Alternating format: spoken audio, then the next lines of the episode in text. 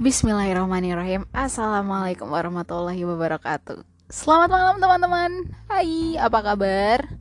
Aku harap teman-teman semua yang ada di rumah Atau yang sedang mendengarkan uh, podcast aku Sehat selalu, bahagia selalu Dan selalu dilimpahkan keberkahan hidupnya. Amin. Yep, uh, ternyata tidak kusangka bahwasannya ini adalah malam minggu ya. Ya udahlah, nggak apa-apa lah. Ya udah biasa aja kayak hari-hari biasa, nothing special. Oke, okay, uh, eh, kali ini aku seperti biasa akan menyemangati kalian buat temen-temen nih yang ada deadline. Tapi btw ini kita libur panjang loh guys dari Kamis sampai dengan Minggu. Wih, empat hari cuy. Kita cuma masuk dua hari doang. Kemarin Senin itu libur, Selasa Rebo. Wih, kita cuma masuk dua hari cuy. Wah, nikmat Tuhan mana yang kamu dustakan, woi. Yup. Alhamdulillah banget ini libur panjang. Jadi buat teman-teman yang kayak lagi ngerjain skripsi ya Bisa dimanfaatkan lah waktu libur ini. Atau teman-teman yang lagi ngerjain deadline yang agak sedikit Menguras otak, semangat Kalian pasti bisa. Gan bate Nah BTW nih Webaswe juga malam ini dapat kabar dari Twitter, dari TV bahwasannya Kejaksaan Besar Indonesia Gedung Agung kita sedang terbakar. Yap, banyak spekulasi di sini kenapa bisa terbakar di long weekend ini. So, kita pasrahkan kepada pemadam, semoga pemadam di sana bisa menyelesaikan dan memadamkan apinya. Mereka juga selamat, sehat sentosa. Amin. Yap, kali ini aku mau membahas sebuah tema yang sempat dulu 2019 aku angkat dan sekarang aku akan uh, membuat lagi di yang keduanya yaitu adalah menikah. Married. Yep. Di tahun 2020 ini banyak banget uh, yang menikah yang melaksanakan pernikahan. Ya itu tentang mereka bebas lah ya kayak lagi musim-musim kayak ini kok nikah? Ya nggak apa-apa dong bisa menghemat budget, budget yang tadinya buat pesta bisa dialihkan ke yang lain seperti itu.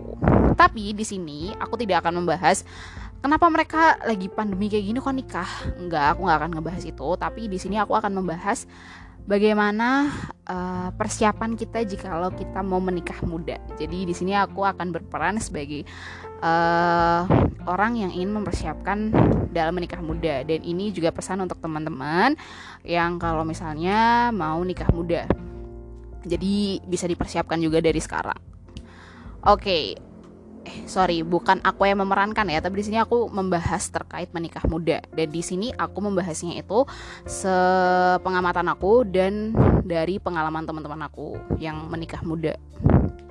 Btw aku punya teman ada yang nikah itu setelah lulus SMA ada kayak misalnya setahun setelah lulus SMA ada yang uh, menikah juga di usia 20-an ini atau ada juga yang menikah ya di usia 20-an ini ya cuma itu dua itu eh, dua itu aja sih.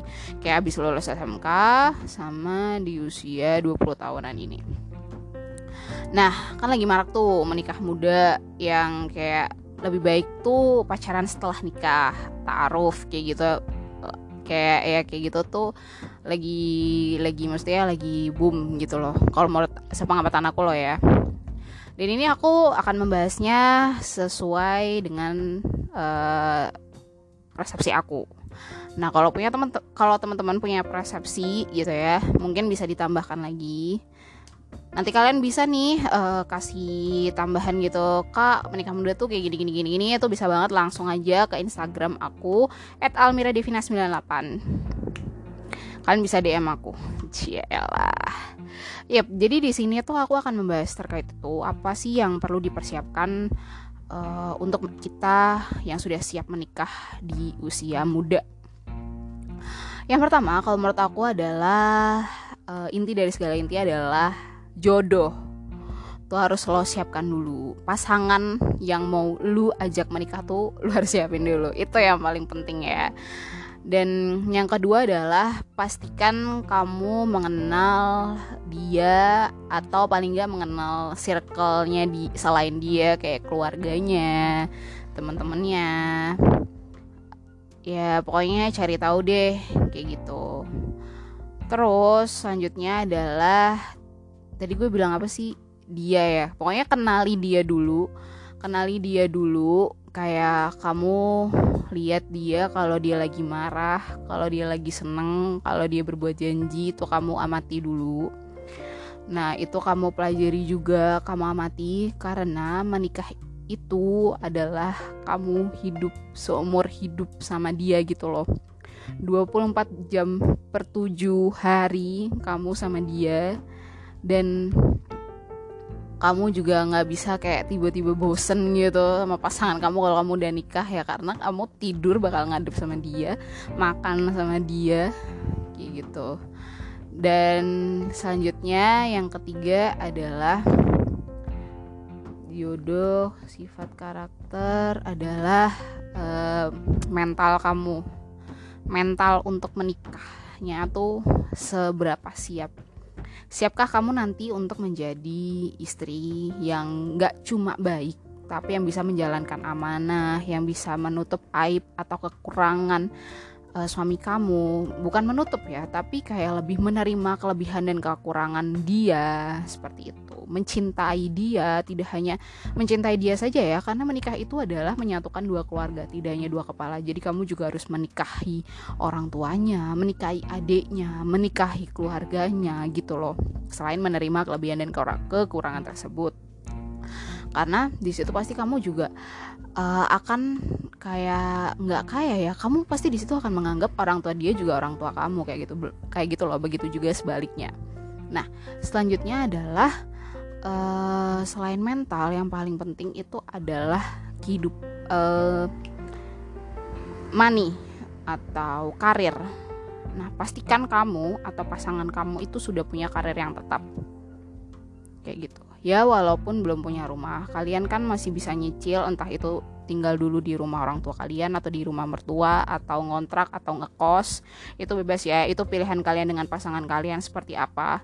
Tapi pastikan dulu orang yang kalian nikah itu sudah punya karir yang tetap gitu itu penting guys karena tidak dipungkiri bahwasannya kita tuh tidak hanya cinta uh, karena kita tuh tidak hanya butuh cinta tapi kita juga butuh uang untuk kehidupan kita ke depannya. Buat yang perempuan nih buat yang beli skincare buat beli makeup atau buat beli kebutuhan lainnya itu sangat-sangat penting guys. Dan yang selanjutnya adalah lagi ya lupa gue kan Nah, pastikan juga di saat kalian mau menikah itu kalian juga punya pembahasan ke depannya, kayak misalnya menyusun tabungan atau menyusun usaha ke depan, mau seperti apa. Pokoknya rencana ke depan deh, karena itu menurut aku penting ya, karena karena lagi deh kalimat gue, ih gimana sih? Ah, mohon maaf ya. Jadi itu tuh penting buat pembahasan kita ke depan tuh supaya kita tuh ada awangan kayak mau jadi apa ya kita ke depannya uh, gimana kalau konsepnya tuh begini begini begini kayak gitu. Jadi kalian tuh juga harus ada pembicaraan deep talk yang bisa membuat kalian tuh grow up bisa membuat kalian tuh jadi oh iya ya gue kayak gini gini gini gini atau gimana enaknya kalau gini gini. Jadi kayak mencurahkan isi hati dari pihak kamunya dan pihak dianya kayak gitu dan itu menurut aku penting sih untuk pembahasan kalian ke depan. Jangan sampai kalian tuh nikah doang tapi kayak nggak ada tujuan gitu loh. Cuma kayak lagi booming aja nih nikah. Nah kayak gitu nikah aja yuk terus yuk tapi kayak kagak ada persiapan. Apalagi ini selanjutnya di saat kalian tiba-tiba sudah dikaruniai seorang anak putri putra kayak gitu. Nah kalian juga harus mempersiapkan uh, kualitas diri kalian untuk menjadi orang tua karena menjadi orang tua itu nggak cuma mengandung 9 bulan 10 hari tapi juga seumur hidup. Di saat perempuan mengandung menurut gue dia sudah di, dia sudah ditakdirkan menjadi seorang orang tua gitu loh atau menjadi seorang ibu. Nah untuk mendidik anak-anaknya kelak. Karena menurut gue uh, di usia-usia kayak gue di usia kayak teman-teman pendengar sekalian ini parenting itu tuh penting banget supaya membangun karakter orang tua yang baik untuk anak kita bagaimana mengatasi masalah anak kita, bagaimana cara mengembang anak kita yang baik dan benar, kayak gitu tuh penting banget. Jadi untuk menikah itu tuh harus banyak yang dipersiapkan termasuk untuk menjadi orang tua kayak gitu. Itu penting banget guys. Karena uh, pendidikan yang didapat oleh anak itu yang pertama adalah orang tua first handnya tuh orang tua jadi uh, membentuk karakter dia menjadi uh, misalnya dia uh, di lingkup keluarga yang emosian. Temperamen nah itu juga akan membentuk karakter anak menjadi orang yang emosian kayak gitu. Itu tuh pokoknya tuh keluarga itu adalah pembentuk uh, karakter pertama anak seperti itu. Dan apalagi ya? Yang sepengamatan gue dan dari pengalaman teman-teman gue sih itu ya. Nanti kalau misalnya ini rame nih podcastnya Ciela ya Allah uh, bakal gue bahas lagi di part selanjutnya. Dan itu dia tadi yang bisa gue sampaikan ke teman-teman semuanya. Ini semoga menjadi bahan buat teman-teman semuanya. Menjadi kode buat si doi. Uh, kalau yang udah mau serius eh kita gini-gini nih. Aku tadi baru dengar podcast gini-gini nah itu kan bisa tuh jadi pembahasan deep talk gitu buat teman-teman sekalian so aku juga mau minta maaf nih kalau misalnya tadi ada bahasa aku yang berlibet atau ada yang kurang paham bisa nanti ditanyain via Instagram aku yang tadi aku udah sebut cielah so terima kasih banyak uh, buat teman-teman semuanya yang setia selalu mendengarkan podcast aku Sampai jumpa di podcast selanjutnya. So, thank you so much. Wassalamualaikum warahmatullahi wabarakatuh.